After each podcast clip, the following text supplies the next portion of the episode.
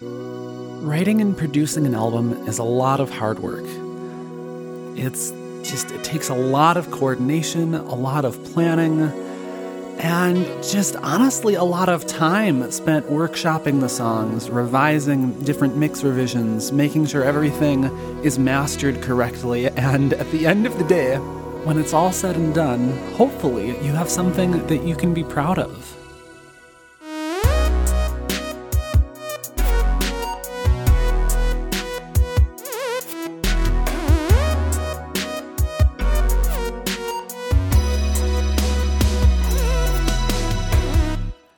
And welcome to Everyone's Special and No One Is, a podcast about obscure, misunderstood, and or controversial topics related to music. My name is Martin Chiselle, and in this episode, I'm going to be getting into how I created my album. My album that just came out called Work from Home. It's very exciting. It's been out for a week. Thank you so much to everyone who's already listened to it and sent me positive feedback. It really, really means a lot that you've taken the time out of your day to listen to my music and that uh, hopefully you enjoyed it. And if you haven't listened to it yet, it is still available on Spotify and Apple Music and other streaming services.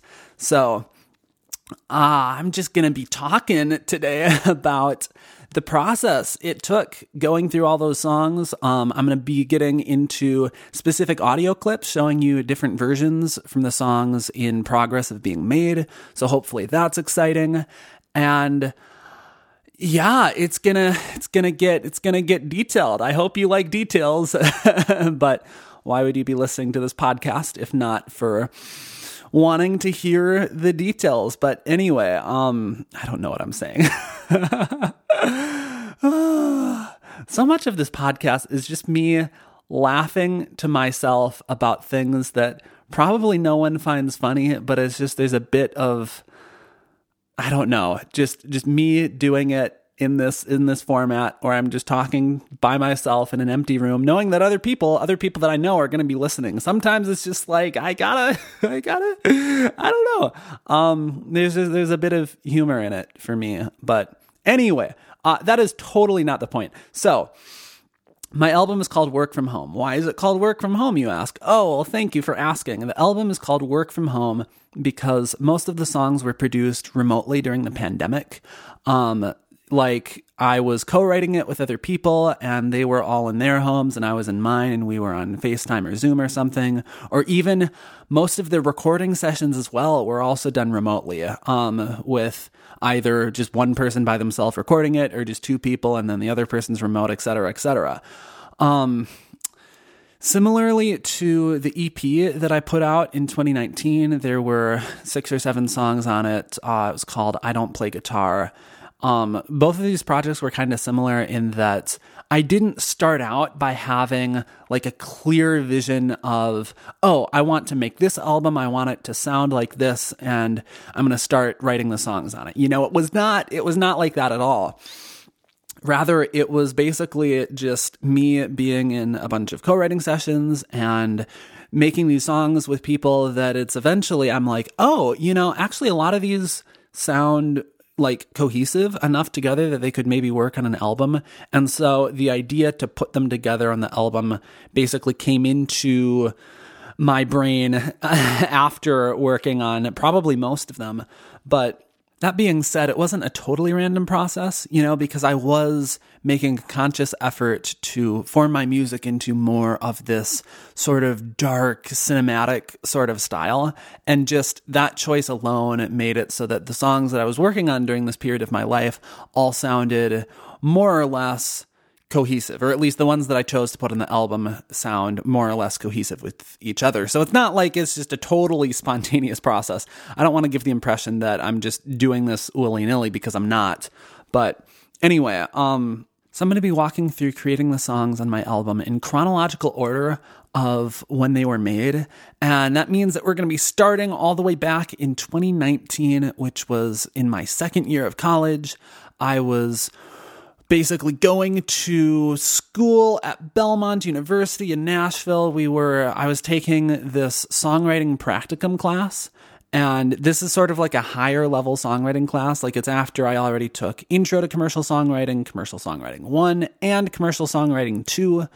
And Songwriting Practicum, if you like, if you define practicum, if you Google that, um, you will find that Wikipedia says a practicum is an undergraduate or graduate level course, often in a specialized field of study, that is designed to give students supervised practical application of a previously or concurrently studied field or theory.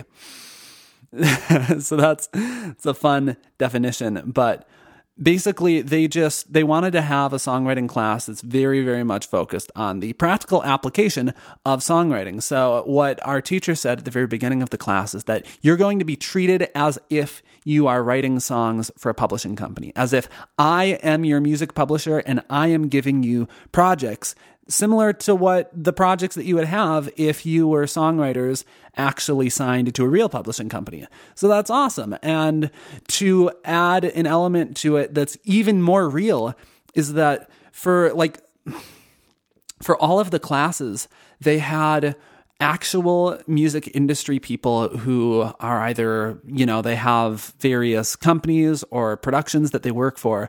And your goal is to write a song to show to them and to pitch it to them. And maybe, just maybe, they might choose to do something with it. You know, they might choose to pitch it around themselves or they might choose to have one of their people do something with it. I don't know. It's very general, but overall, it's that class is giving you real opportunities to actually pitch your music to industry professionals, which is great. So, the opportunities that were specifically around when I was taking that class in the fall of 2019, there were three things. Uh, the first was a sync licensing company based in New York. Um, you could write songs that would hopefully be friendly for sync. And when I say sync, I just mean the the industry of syncing music with film or picture. So songs that work well in movies, television, commercials, etc., etc. So that was the first opportunity. The second opportunity was uh, a manager, I think, someone who was in Los Angeles who just wanted songs for things. That one was very vague, but uh, the third opportunity it was a publisher who owns most of the catalog of this classic country songwriter named Harlan Howard. His songs are still making decent royalties, you know, because he's written songs for some famous country artists, which you would recognize if you were a fan of country music. But anyway, uh, basically, what that opportunity was is the the publisher she had all these songs and it's like wanting to put new life into them because some of these songs they were hits like in the 60s or the 70s but to have like a modern recording of them with modern production and modern arrangement really is very very good for just you know lifting up these old songs. And it's like they still serve a purpose somehow you know? Um so that that was what i was most attracted to in, from the various pitching opportunities because I had had enough rejection of showing people my own original songs and them not caring at all. You know, I'd already been through the ringer with that several times throughout my college experience. So it's like, why not try something different? Why not try making creative covers? Of alternative versions of these classic country songs written by the songwriter Harlan Howard. So, I got together with some other students in my class. Uh, we paired up and we just started working. So, um, the, the the reason I'm telling you this story in the context of my album, maybe I should have prefaced it with this. uh, one of the covers that I made in this class ended up I, I really liked it and I ended up putting it on my album. It's totally fine to put cover songs on Spotify. You just have to go through the special licensing arrangement. But anyway, out of my album, out of the nine songs on it, one of them is a cover, and this is the story of what happened to that cover song. So anyway, with that with that out of the way, um, basically, uh, so I was working with a songwriter in the class named Nicole, and Nicole was thinking, you know, it would be really good to pick a song that is not really one of Harlan Howard's most famous songs, but to pick one that's a little bit more of a deep cut, something that is not particularly popular, particularly famous, because then it shows the publisher that one, we're doing our research, and two, we see the value in the songs that were not necessarily the, the most accessible of his catalog. So, with that general idea in mind, I went through and I did a bunch of research on the albums that he released. And I found out that Harlan Howard actually released an album on his own called Harlan Howard Sings Harlan Howard, which is funny because mostly he was pitching his songs to other artists. But on this album, he has some songs that were not some songs that were recorded originally by other artists and some songs that he was releasing by himself for the very first time. And one of those songs was called He's Just a Little Meaner. And that song in particular, I was like, that we could really, really work with because it's not like overly country. It's not overly like clearly old timey. You know, it, it doesn't, the, the lyrics itself and the melody doesn't sound particularly dated. So I thought like that would be, that would be a cool starting point. And then I showed that to Nicole and the other songwriter we were working with, Bell, and they were like, "Yeah, that's let's do it. that sounds good." Um, so we ended up also picking um, "Why Not Me," which is a more popular song written by Harlan Howard by the Judds. So we were working on both of those, but the the one that made it on my album is he's just a little meaner or also known as be just a little meaner. But you can look up the original the original song on youtube. Um, i don't think it's on spotify for some reason but if you're curious it's just he's just a little meaner harlan howard spelled how it sounds. Um, the the cover version we made of it it was was uh it was a really fun process because we were I was playing it on piano and Nicole was kind of giving me guidance of like the style of which to play the piano and I was thinking, you know, we should should play chords that are different from the chords in the original song. We should really change up the arrangement. And she was able Nicole sang it in such a beautiful, haunting way. Like it sounds so different from the original. The the essence of the melody is still the same, but not all the notes are exactly the same as the original.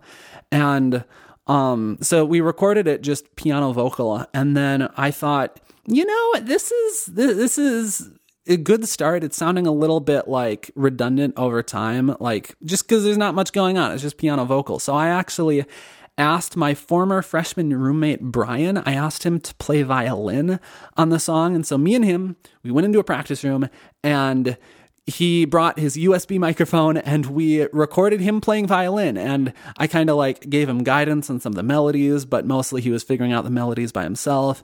And he did such a beautiful job with it. I can't, can't even, ah, oh. yeah. Anyway, so here is the cover version that we made of Be Just a Little Meaner by Harlan Howard, also known as He's Just a Little Meaner. I don't know why there are two titles. Anyway, here is the cover song.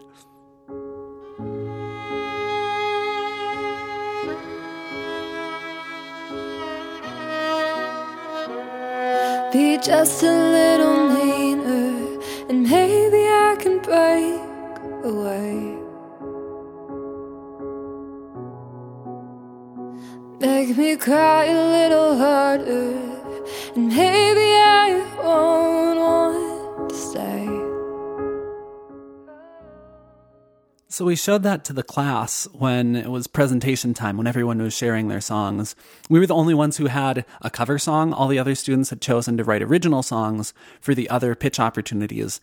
But anyway, they really, they really enjoyed it. They thought it was good. And um, we made the production a little bit better. We got it. Actually, the the songwriting professor helped us master the songs in class, which was awesome. And then we he got it, and he, he the songwriting professor he sent it to the publisher, the publisher of the Harlan Howard songs, and lo and behold, she actually enjoyed it. She got uh, the cover of the song I just showed you, as well as Why Not Me, as well as I Fall to Pieces, which was another cover that me and two other students worked on. And she was like, "Wow, those those sound so much better than I was expecting. I can't believe the the talent coming out of your class." Like, I don't remember the exact words that she said, but it was really really positive and really really encouraging that she liked these covers that we made. So, basically, uh there was not an exact agreement over what was going to happen next, but the general pretense that we got from when she came to class originally, just to explain the assignment, as well as when our professor was talking about it, was that you know, she wants these cover versions because she wants to potentially license them, potentially pitch them for other opportunities on her own. So if she has a good cover recording that somebody else has made for her, then she can do something with it and she might want to potentially strike up some sort of agreement, some sort of arrangement where she purchases or license the rights to these cover songs. So we were thinking, oh, wow, this might actually lead to something where we might have an actual like agreement. But then when we went to go and meet with her, she was thinking, oh no, this is just like, we're just talking. This is this is the beginning of a conversation, but there's no expectations, there's no obligations that anything is going to happen. And then we were a little blindsided because we thought, wait, but thought the whole point of this class that we were in was that you're potentially entering real agreements with real business industry professionals. And if they're just like, oh, yeah, that's cool, you did a good job, like that's great that they thought you did a good job. But I thought we were. thought we were trying to be professionals here. So it was just a little bit awkward in that conversation with uh, the publisher when we ended up meeting. But she did say, you know, after giving it a little thought in the meeting, she was like, you know, maybe, maybe I, maybe I will actually purchase the rights for your recording of these songs. What would you quote me for that? How much would you value your recording at? And then we were like looking at each other and it's like, uh, I don't know. We didn't talk about that beforehand. Like we did not have a good answer to her. Uh, but we were just kind of just saying, well, we'll we'll talk about it and reconvene and get back to you later. So we uh, waited like a week or two or something, and then uh, we emailed her basically saying, "Okay, so you'd already talked with your other person about this rate um, for the songs that he was charging you for his re recordings of the Harlan Howard songs. So we're going to just match that rate. We'll do exactly what he was doing. And I'm not going to say the exact amount on this podcast, but um, it wasn't like a lot of money. It wasn't. It, it wasn't pennies either. It was like uh, some money, you know, if that makes sense. um, and she did not respond to our email right away. It took her like a long time to get back to us. And when she finally did, she was like, actually, you know, I've thought about it and I don't need to I don't need to purchase your recording. So So that was it. Um it just kind of fizzled out at that. And it's it's just a little bit frustrating because on one hand, this was like one of the very first times a real music publisher took any interest in the work that I was doing. But also, it didn't go anywhere, but also it was still like a fun meeting and at least it was good to get experience being in a situation with that. Uh, a situation like that and getting hit a hard question right away being like, how much would you charge for your recording of this song? Like, ah, like maybe, maybe that should have been something that we discussed beforehand. But, but now we know for future reference to, to come prepared for things like that. Um, so we recorded that cover in the fall of 2019 and I just left it alone. I didn't really do anything with it until probably February or March of 2021 when I was finalizing all the plans for my album and what songs I wanted to be on it. And I was like, you know, I would really like to put this on the album because it fits with the overall the the cinematic, the orchestral style of it all. And I just um, I made some slight revisions to the mixing. I made the vocals sound a little bit better, and I uh, used different drum samples. I I made the drums sound better at the end of the song, and yeah, so that is the story of the cover song on my album, Be Just a Little Meaner, also known as He's Just a Little Meaner, depending on what version of the song you're listening to. but anyway, moving on to the next song. So, in uh now we're going into the winter of 2020 this is like january february. I had my very first co-writing session during the during that semester which I did through the BUSA, the, the Belmont University Songwriters Association co-writing connection program where they just put you with a random student. I've talked about that before. I'm not going to go into too much detail on that again, but the student that I connected with was Abby Love, and she at the time, I believe, was a freshman at Belmont, and we were just writing together virtually remotely. And this was before we even, like, before that was common because this was pre pandemic. But, you know, since then it became a lot more common. but, anyway, so we wrote together on FaceTime. It's it was it was actually really fun despite the initial awkwardness of it being, you know, a video call.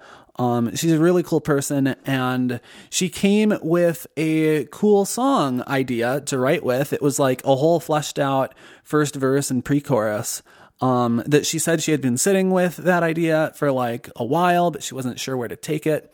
So it was amazing that she was trusting me to like figure out where where where to go with it. But together we ended up co-writing the chorus, second verse, and bridge, and it was it was really fun. Um, it was just at the very beginning, it was just piano vocal and Abby recorded after after we wrote it together. Abby recorded a version of herself playing it on piano and singing it. Um, it was apparently she she told me it was late at night, so she was singing it in her bathroom of her dorm room. so uh, not the not the highest quality vocal recording, but this is this is the version that she sent me before I worked on producing it. I've seen the dirty water I've heard the cries. I tried to fight them off, but I can't break the ties. It's not easy, it's not practical. It might be treason, but I'm back for so, in terms of guidance on how to produce it, Abby told me that she wanted definitely the first two chords that she's playing in the verse, the da da, that part, she wanted it to sound really huge and really dramatic. So, with with that in mind, I worked on producing it and I really wanted to make it like almost like a movie trailer, like very string heavy, very dramatic, very just like punches you in the gut. So this is the very rough production that I made based on this demo. This is the version that I sent to Abby uh like I don't know, a week or two after our co-writing session. So here you go. I've seen the dirty water. I've heard the cries. I tried to fight them off, I can't break the ties. It's not easy. It's not practical. It might be treason, but I'm back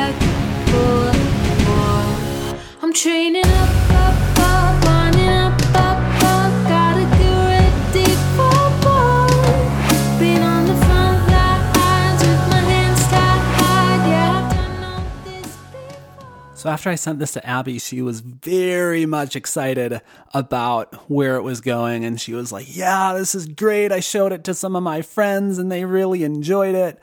And so I was like, cool. Well, I'm glad you like it. Let's let's keep going with it. Let's let's polish up the recording and make it make it better and hopefully hopefully release it. So we scheduled a recording session with um, my friend Riley Kennedy, he has recorded several of my songs in the past. He's a very sweet, very kind person.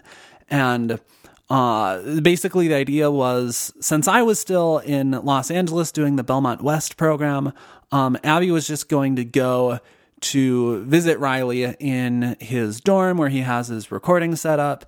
And had his recording set up and just do it there. And I would maybe be, you know, on FaceTime or something, but Abby and Riley would be together recording the song. And they scheduled that for, was something like March 20th, I think. But guess what happened? Well, a pandemic broke out. So the in the middle of spring break, school got extended and then eventually like it turned into the entire rest of the semester being online. So, in terms of having an in person recording session in the dorms, that just was not even in the cards because everyone was already sent home, you know? so, it, it kind of dramatically delayed the process of getting the song recorded. It wasn't until the fall semester of 2020, um, nearly like would have been like six or seven months after originally writing the song that finally school was back in session more or less like in a hybrid capacity for depending on the class.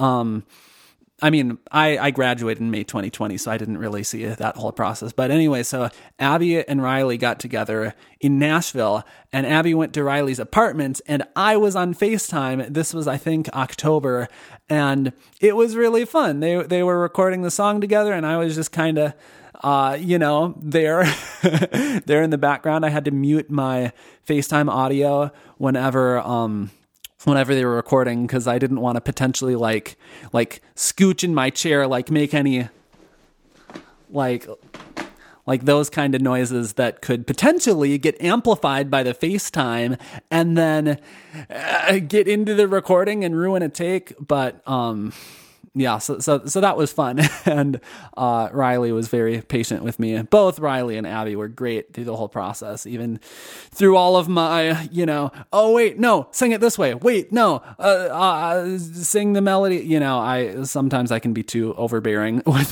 that, but um, I'm working on it. Uh, anyway, so yeah, so we got we got a really good vocal recording, and um, then I worked on, you know, editing and mixing all the vocals together and making just a more solid arrangement of everything else.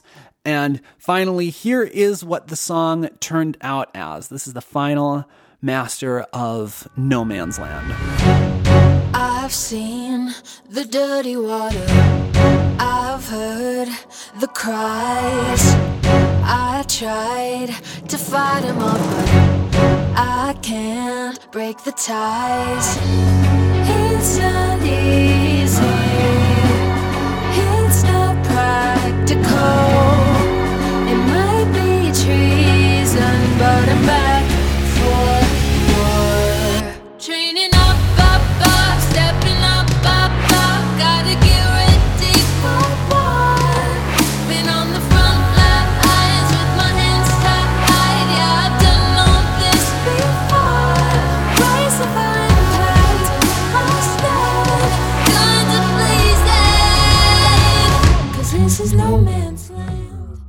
So moving on to the next part of the story, uh, me and Abby, we were writing together as part of the, I think it was the month of January, the co-writing connection program. So I was a part of the program again for the February part, and um, so my co-writers assigned during February, it was going to be a three-way songwriting sessions. So three people in a room together as opposed to two people in a room.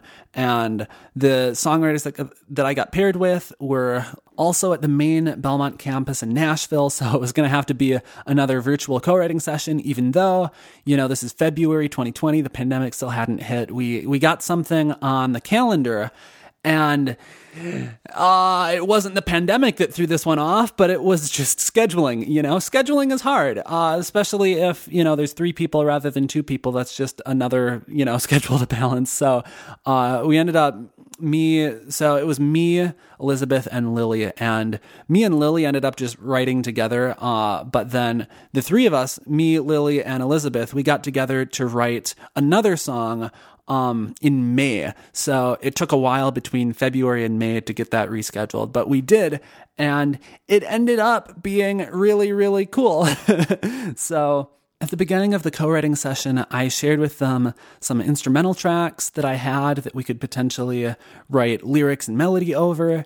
And there there were a few i think there were three total there was one that was kind of like like electronic like pop and there was another that was kind of like almost trying to be a video game or at least use video game inspired production but the one that we ended up going with um was this this track that I had made, I think just like the night before. It was very slow, very dramatic, very somber.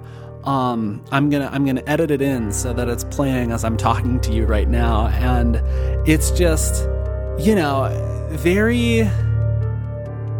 I don't know. Describe it how you will, but this is the one we decided on, and to come up with a song topic, I suggested that we could choose from a collection of song topics I'd saved in my computer that are useful for writing songs that may potentially be used for film or TV. And after going through a bunch of potential song song topics, song ideas, we ended up settling on the concept of revenge. And I think revenge paired with another topic, and I forgot what the second topic was. But in terms of revenge, we started writing it, and it just kind of like morphed into this super elaborate storyline of this character, the person who's singing the song, who was murdered, is now dead, is now a ghost. The the song is sung from the perspective of this ghost who is coming back from the dead and trying to murder, to, to avenge her former self, to, to kill the person that killed her. Basically, is is the the story. And some of the lines uh, that sort of establish that are in the in the first verse. It's left a loose end in a past life. I want you under my knife. Savor your breath. Your match is met tonight. So I had never before written a song with lyrics this I don't know, almost sinister or dark, but it was really fun to sort of stretch that muscle and just write something that is absolutely nowhere connected to any experience that I've ever had and just write a spooky, like Halloween y song. I mean, we weren't thinking about it. Uh, so we wrote it in May. Uh, it ended up being such that oh, this is perfect for Halloween. I want to release it on Halloween. But that was like a decision that I made later. Um, but here is um, a rough demo of Lily singing the song um, along with my instrumental. She's just recording it on her phone at this point. But this is the very first recording that I have of the song. Left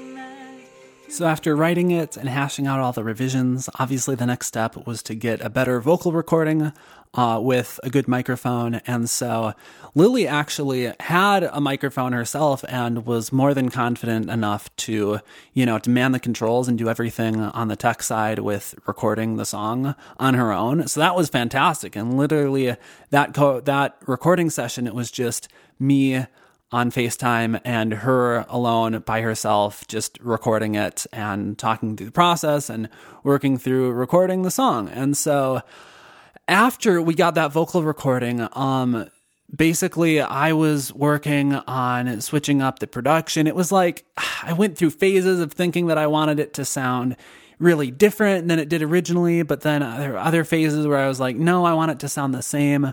Um, one of the dramatic changes that I ended up actually making was that I wanted to have the vocals in the verses have this vocoder sound. And if you're not a music producer and you're not familiar with the term vocoder, that just means an effect where you take a vocal melody and then you transform it to have basically notes as if you're playing on a piano. So, like, you turn a single vocal line, a single lead melody, and you turn it into entire chords that you control just by playing those in with a keyboard.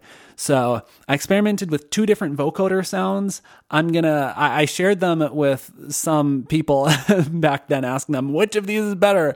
Um, I'm going to show them for you right now, just in case you're curious. The very first vocoder sound is the Logic Evoc 20. That is the only vocoder that is built into Logic, which is the program I use for music production. Um, so that sounds a little something like this. Never known to be the bad guy. You turned me to the dark side.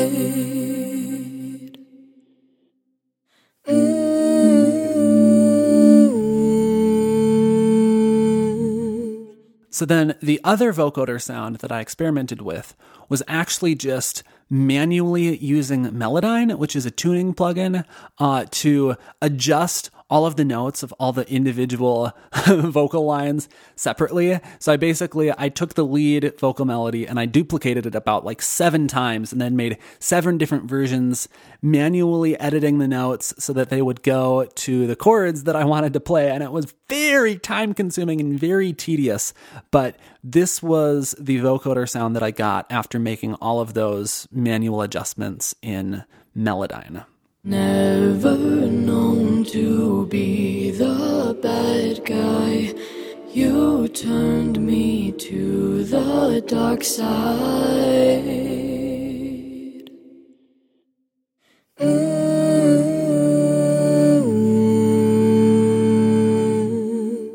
So I eventually decided that the Melodyne version sounded a lot better, um, just more smooth, more consistent. And also, when you spend so much time at trying to make something work, you're you're usually inclined to go with the version that it took more time to produce, even if like arguably objectively either of those would have worked for the song. I just really liked um, what I was able to do in the tuning program. So anyway, uh, we we worked on this song. I sent them uh, mixes, and finally, finally, finally, after working on this for I guess five months, um, on and off, you know, not continuously, but. Uh, so this song was released on Spotify on Halloween, and here is the final recording of Back from the Dead. Never known to be the bad guy. You turned me to the dark side. Mm.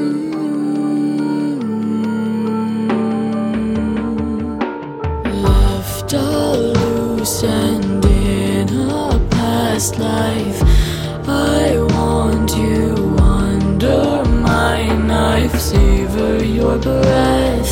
Your match is met tonight. All right, moving on. So, going through chronologically in terms of the songs that I was working on in this album, the next song that I wrote was with a Belmont student named Abigail. I believe we got connected through uh, like a like a Zoom networking event, I guess. I don't remember exactly what the occasion was, but me and Abigail, I think we connected through the through the chat on the on the Zoom call. So then um or maybe did did I DM her on Instagram? I forget how this all happened, but anyway, somehow we got connected through Zoom and we decided to have a co-writing session together.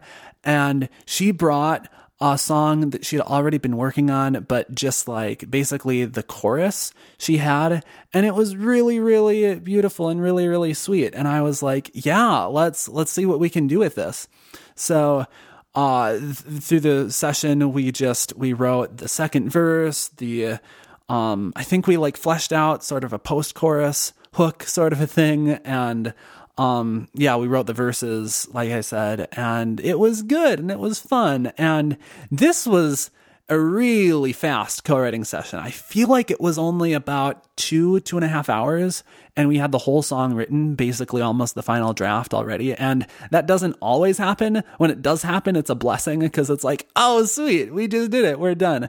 But it was, it was good. Uh, it's just this, this wholesome song about coping with doubt and uncertainty by thinking back to something that your father said, you know, uh, just fatherly advice about being confident and standing up in the face of fear. Um, that's what the lyrics are about. Uh, for fleshing out the production. So Abigail was singing and she was also playing acoustic guitar. Um, I played bass guitar and I also added uh, some MIDI strings and MIDI drums. So just producing those in Logic. And I have the very, very first, the very rough demo that we had of the song. Um, so this is the song we called Run Out of Fear. It feels like the world is crashing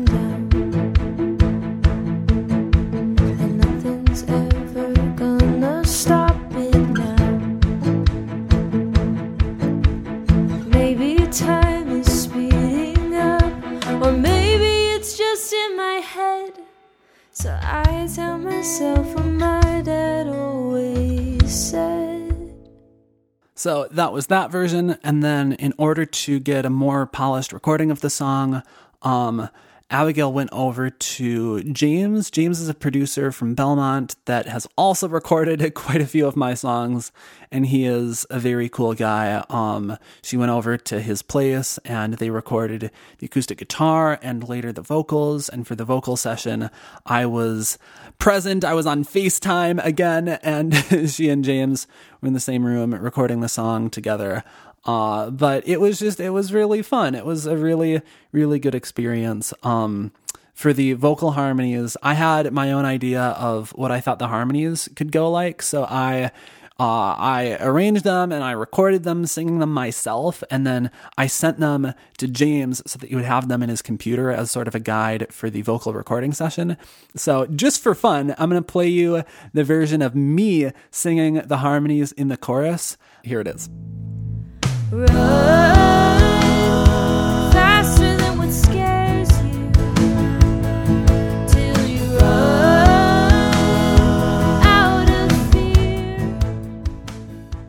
anyway, Abigail did a great job at recording the vocals, a much better job than I would have done.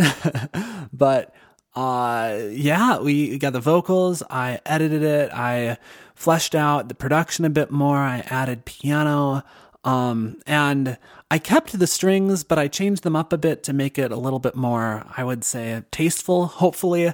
And I really didn't like what I was doing with the drums before. Um, you know, I'm not a drummer. I'm not great at producing drums on my own. So I actually I asked Liam uh, who has been on this podcast before, I asked Liam if he would be able to produce the drums and because he's an actual drummer and he knows a lot about music production as well. So that's like the best of both worlds. And so he was able to produce the drums for this song, which was great. And uh, yeah, this is the final version of the song Run Out of Fear. Nothing's ever gonna stop it now. Maybe time is speeding up, or maybe it's just in my head. So I tell myself what my father always said Run faster than what scares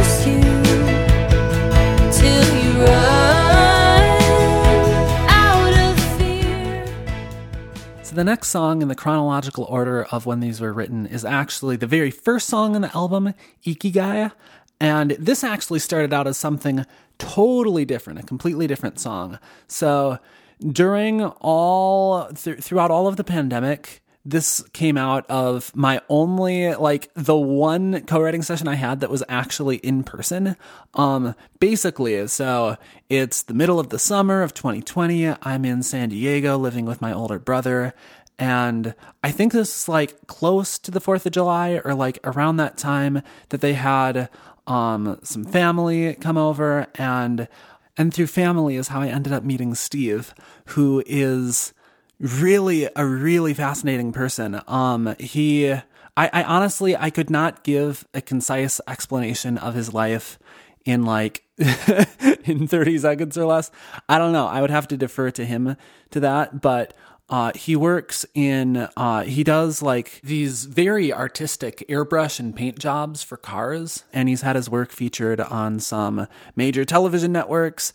And he also is a musician. He's played guitar for a long time. And he has, uh, like a few songs, I think, that have like millions of streams in Europe or something. I, I forget the exact details of the story, but anyway, um, he was really excited about meeting me and potentially getting to co-write a song with me while he was there visiting um, my older brother and their family uh, around that time in the summer. So we sat down together. We sat down on a couch and we started writing this song. Um, it's just, uh, it was like, well, let's just write a song about feeling good or feeling fine, which ended up turning into feeling right. So the song is called Feeling Right.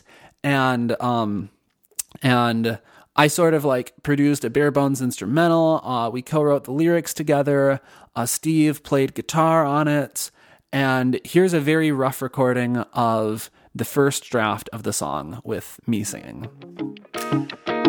Feeling right,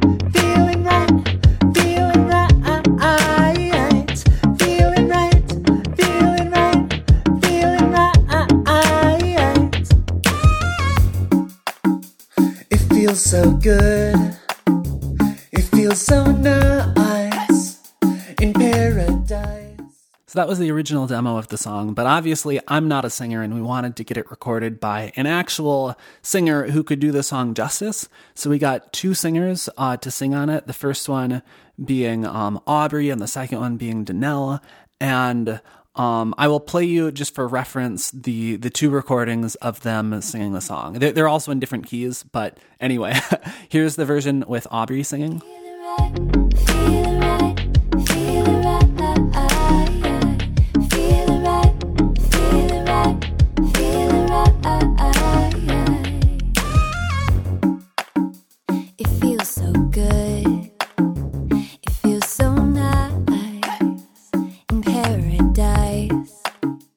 And here's the version with Danelle singing.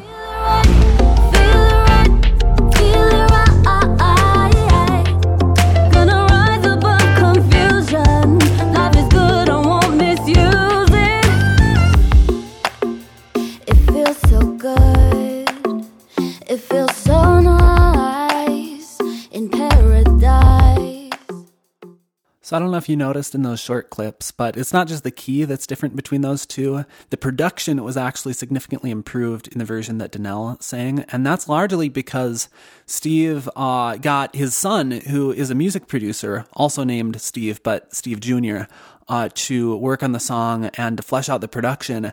And he did a really good job with it. And um, yeah, so so basically, they were in the progress of working on the song and figuring out what to do with it, um, trying to bring it to like professional mastering engineers that have like a lot of clout and even uh, mixing engineers as well. So while that was all happening, while they were working on it, I was kind of like stepping aside and letting Steve and his son um, get the people who they wanted to work on the song.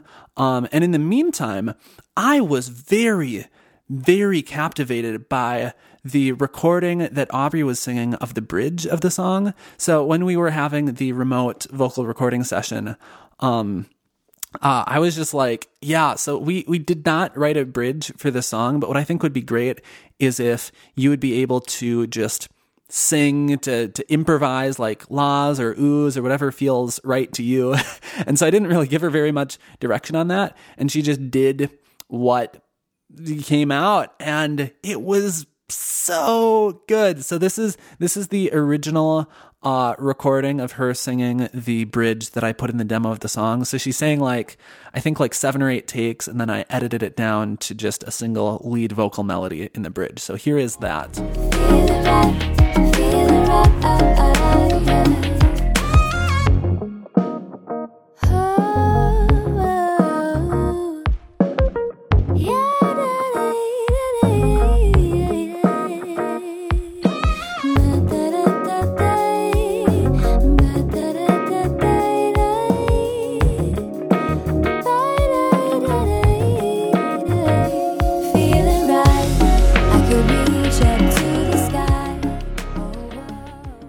So that sounds great, but what actually really, really stuck out at me was when I just, rather than listening to a single vocal take at once, just listening to all of the takes of Aubrey singing, all seven or eight takes, all together without even editing them, just being like, this is the sum of what she recorded in the song as it existed, and then just muting the entire rest of the song and just listening to the vocals by itself. I was just like, this is something else. So, so this is what this is what that sounds like. Mm.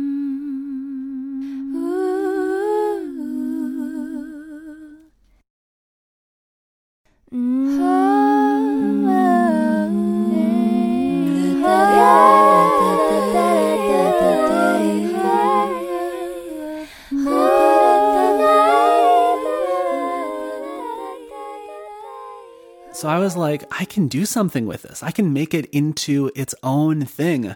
Um, so I put a bunch of reverb on the vocals to make it sound really nice and angelic. And then there, there's a middle section after that's done where it's sort of like the vocals are repeated, but they're like edited differently. And there's some extra elements and chaotic sounding samples that are thrown in there. And then uh, the the end of the song is just basically a piano instrumental that's still based on the melody of Aubrey's vocals.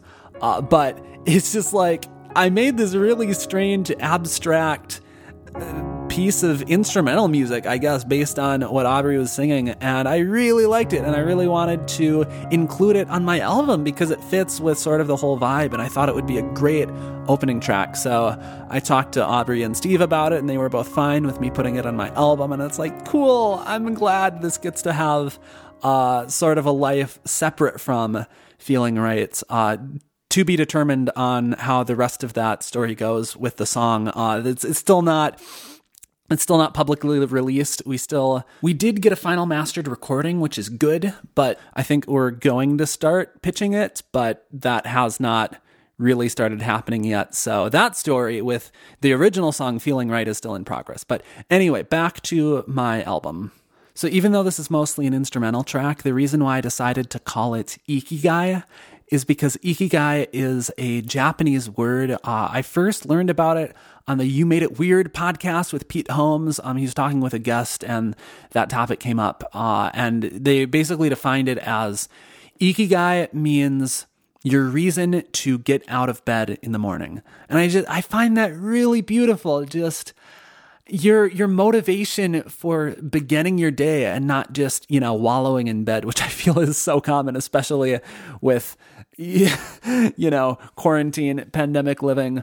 But but yeah so another another definition for ikigai is just a reason for being which is a much more general thing. And honestly i need some of that in my life right now. I feel even though it has been really really fun to be releasing this album i need some i need some motivation to get out of bed in the morning sometimes but but i'll talk about that later. Anyway moving on to the next song on this album. Um, the next one in chronological order of how I was working on them is Back to Me, which is the song that I wrote with my friend Frankie. Uh, I think we wrote this in July or August of 2020. Frankie's artist name is Casual Confrontation, so that's why on the song it's uh, Back to Me featuring Casual Confrontation. And basically the the the way this co-writing session initiated is we just we wanted to write together and we were both feeling this this sense of not really feeling motivation. Literally everything that I was just talking about 30 seconds ago about being in quarantine and not feeling like we want to get out of bed in the morning. So, uh, I had already written before this session with Frankie, I'd written some songs about like the pandemic and the quarantine, and the, the songs were like, let's find the hope in all of this. Let's let's be optimistic. But uh, at this point, I was just like, let's just write a song about about how how much this sucks and how much quarantine sucks and how much it sucks to have to stay inside and not be able to see your friends and and the whole deal. So we just wrote a really raw, vulnerable song about that.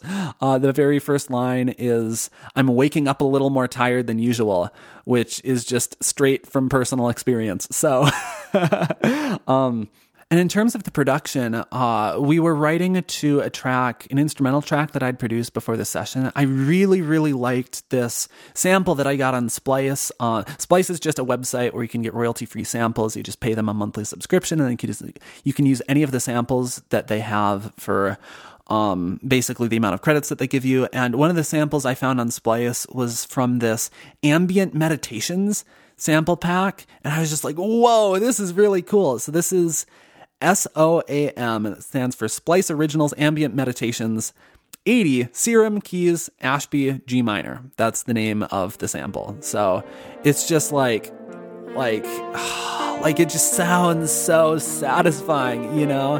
Um, and I really, really liked it, but I was like, wait, why don't we speed it up a little bit? Because it's kind of slow. I mean, that's kind of the whole point that slow and calm and meditative, but so I sped up the sample to 145 BPM, and this now, what you're listening to, is what that sample sounds like sped up. And um, I was just producing this instrumental track using this sample as sort of the basis, and I added in orchestral percussion sounds, and I added in other sound effects and everything that is playing right now. This is all an instrumental track that I made using pretty much exclusively splice samples. Uh, there's a little bit of extra MIDI instruments in there, but as I was showing it to Frankie at the beginning of our co writing session, it was literally just probably 80% sampled recordings from the Splice that I had edited. But but yeah, I, I think it's it's really cool how that sort of service exists, and you can you can be creative by using stuff that other people have come up with, and you don't just have to start with a ground up with all of your songs. But anyway, so we were writing this uh, together and coming up with all these lyrics about how quarantine sucks, and it was just it was really fun. It was really cathartic. Um, and Frankie was mostly writing it on piano. Like he was able to pick up on the melody in that meditative sample really, really easily and just play it on piano. And he actually ended up recording a vocal demo after we were done writing the song. Um, he recorded a demo to demonstrate what we had written, and this is that very, very original recording that Frankie sang.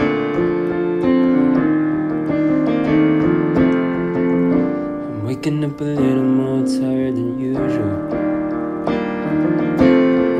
I'm a little unstable, and that's alright. I can't stand all of this madness. And even when I'm sleeping in silence, I'm waking up a little more tired than usual. I've been missing the person I used to be. I've been stressing through all my anxiety. I guess I gotta face some of the changes I should be making. I'm coming back, coming back to me. So then I worked on, after this recording was made, I worked on producing more of the instruments and just fleshing out the whole production and mixing. And uh, Frankie also made a more polished recording of his vocals, which he did all by himself. I was not even present for that. Uh, and in in that whole production process, I I think originally I was just gonna have that um, that original synth meditative sample from Splice, but I really, really liked I liked what Frankie was doing in that demo so much that he was playing on piano that I just had to I had to imitate that. So I recreated that melody on piano and just had that be at the beginning of the song and then it slowly fades into the synth melody. But uh yeah, it was just it was a really fun process. I also used a recording of my nephew while I was babysitting my nephews. One of them was screaming just obnoxiously and I used a recording of him screaming in this song. It's kind of hidden, it's like built into the production, but to get that full story of how he was screaming, you're to have to do the little contest that I was talking about uh, on the two previous episodes, just listening to the album that I made and picking up on the samples. And if you can listen to four or more of those samples, then you will get access to the behind the scenes videos where I talk about using my niece and nephews while babysitting in the production of these songs. But anyway, so here is the final version of Back to Me with Frankie, aka Casual Confrontation.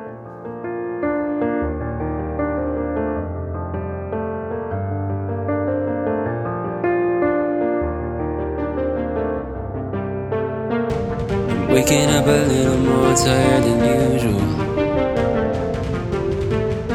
I'm a little unstable and that's alright. Can't stand all of this madness. And even when I'm sitting in silence, I'm waking up a little more tired than usual. I've been missing the person I used to be. I've been stressing through all my anxiety. So the remaining three tracks on my album, they were more or less like solo projects, so there's not as much of a story to tell about them because they did not really involve other people. Um, the first of which was Permission, which this is just kind of an instrumental, not quite instrumental, but an EDM track that I just it was a personal indulgence in just putting all of these bunch of sounds together. Um, some cinematic, uh, dramatic samples like a big blah, like like a like a movie trailer noise where you know it cuts to a different scene and it's like blah, like that sound is used in permission. Um, and also, um, I used these th- this Middle Eastern sample pack on Splice, which has such cool sounds. There's some violins in there from that sample pack, and um, this this really cool uh, some percussion and also a flute melody. Um, the, this flute, I really liked it, and it's actually it serves the whole basis of like the the if, if you can call them verses like there's no lyrics but the first and second verse of the song it's based on this flute. So um so this is the original flute melody. I'm i'm talking over it i know but basically uh i couldn't just use this flute by itself. Well i could but i wanted to just sort of beef it up a bit so i actually learned to play this melody in the sample pack and uh, and, and doubled it with a synthesizer. So so this is just the synthesizer playing by itself. And now this is the synthesizer and the real flute playing together.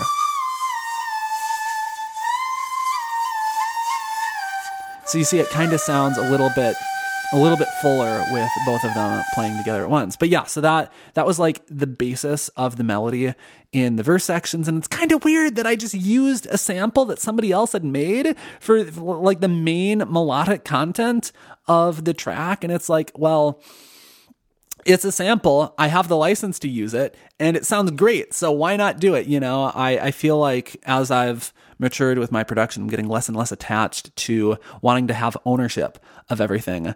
And actually, like a lot of people have asked me about um the where where did the lyrics come from in the song? Who's who's rapping? And it's like uh aside from the outro, which the outro I actually got my nephews to like do a bit of the vocals, but in in the main parts of the song towards the beginning, it is not anyone I know. Like I could not tell you who it is because it came from another sample pack. The vocals, the actual lyrics as they're used in the song um come from straight out of the Logic. So, Logic, as a music production program, they also have a bunch of loops. And if you go to Tia Lyric, like you type in T I A and then the word lyric, it comes up with a bunch of samples. So, here's, uh, for instance, Tia Lyric 10. My own decisions. I don't want no opinions. Calling all the shots and I don't need nobody's permission. So that sounds good. It's a little cheesy, but I really like that vibe of the lyric. So I combined, I think, Tia Lyric 2, Tia Lyric 9, and Tia Lyric 10. and with all of these, I found like the main lyrical basis of the song. And um, here's just a little sampling of what it sounds like after I edited the the Tia lyrics and I put a bunch of compression and distortion on them to make them really stand out in the mix. Bake, bake, bake my own dough. Don't ask nobody for nothing. I'm an independent diva with a style that you love me, so check it. I own decisions. I don't want no opinions. Calling all the shots and I don't need nobody's permission. Calling all the shots and I don't need nobody's permission. So the reason I call the song Permission is just because it's the most obvious thing to call it based on that hook. Um, in the original recording of the Tia lyric sample, permission is just kind of the thing that she says at the end, but I decided that it needed to be repeated and looped over and over and over again because I really like that idea of I don't need nobody's permission. You know, it's it's pretty fantastic. So here is the final recording of Permission.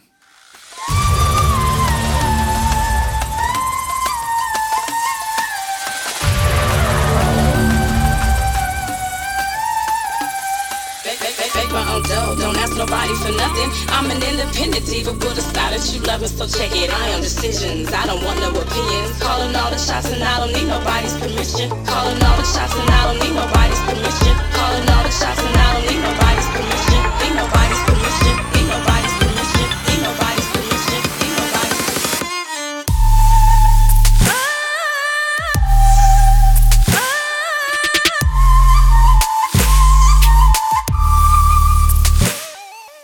the next song on the album needs just a little tiny bit of backstory. So in 2019, I wrote a song with um, uh, one of my fellow songwriting students, Natalie Merrill, and we released it together. It was called Jupiter. I really, really liked it. Later, I put it on my EP called I Don't Play Guitar, and it like it I I thought, you know, the version that we did sounds really good, but it would also be cool if we had some of my friends remix it. So I sent it around, sent the the instrumental stems to a few of my friends and they worked on making remixes and they sounded really really good. And so I released a remixes EP of Jupiter with their remixes. And I was actually thinking I was going to put my own remix on that on that EP, but it just it was it wasn't ready and it was just like, you know, I'm to let my friends shine on this on this EP and um maybe do something else with my own remix later. So the the last track on the album, not the last track in the story chronologically of my album, but the finale track is my own remix of the song Jupiter, which uh, I, I kind of did on my own. I did get feedback from Natalie, but it was more of a solo project. I was just like, let's take this sweet pop song and make it dark and cinematic. and that was kind of the whole vibe. Um, so this is just a little, little sampling of that, but you can listen to the full version on my album, obviously. This is Jupiter Cinema, which is the title I gave to the remix. You've been ready all along for your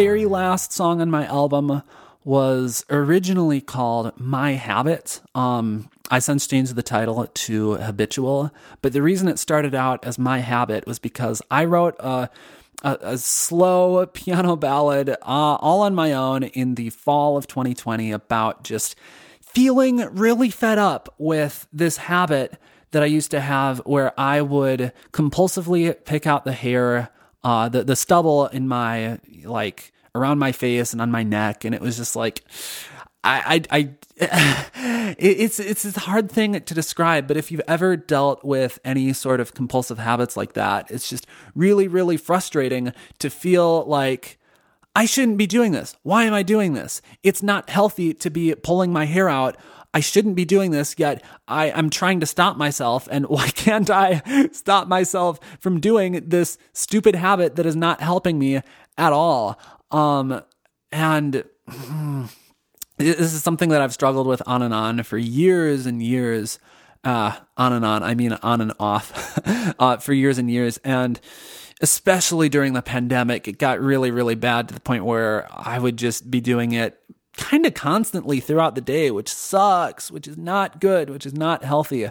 Um, since then, I've kind of recovered from the habit, but I just I wanted to make a song about that. So I wrote this this piano song and I sung it myself. And um, here is a little little sampling of that, the the original recording.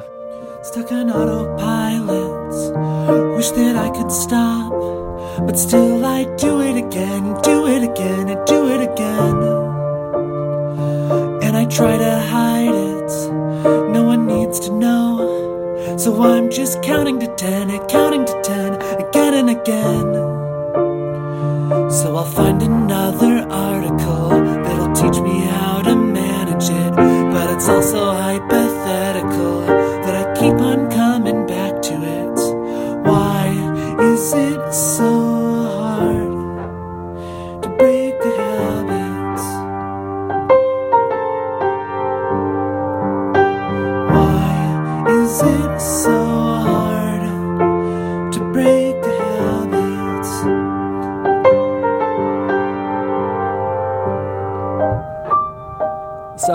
ultimately, for a number of reasons, I decided that I didn't want to go any further with the song the way it was. Um, I'm not too proud of my own vocals. I don't think I'm that great of a singer, and also it's just kind of like more of a personal song that I wouldn't necessarily want to put out on Spotify. You know, like I'm I'm fine having it here on this podcast for you all to hear it, but um, just I don't know. It, it's it's not really what what I what I want to do primarily. So I still really liked the music in this song though, so I took it and I just made it a piano instrumental. I played the main melody and the chorus as a piano melody, and there are also several other melodies in the original recording, which were already on piano and already worked really well for that format. So the final piano instrumental is called Habitual, and I'm gonna start fading it in over me talking about it right now. And yeah, it was it was just fun to make sort of a calm piano instrumental for the second to last track in my album. But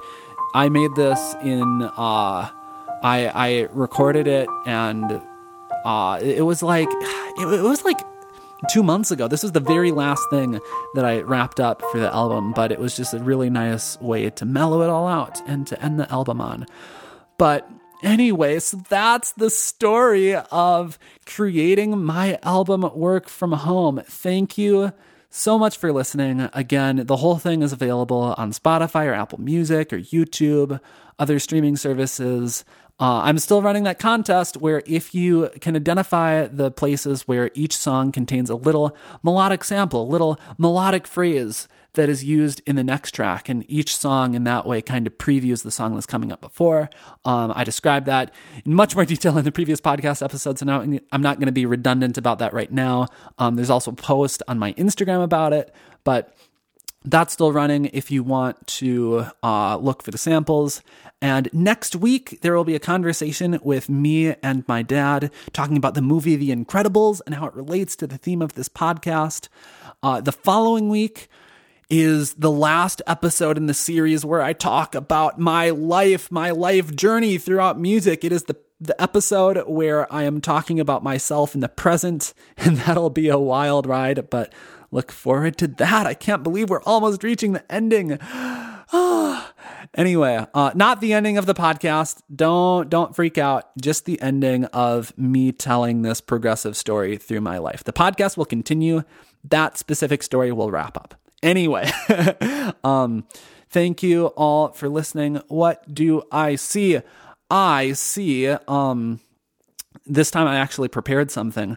I see an Amazon order page where earlier today I was going to um, actually purchase a book about ikigai, the the Japanese concept, which became the title of my the, the first track on the album.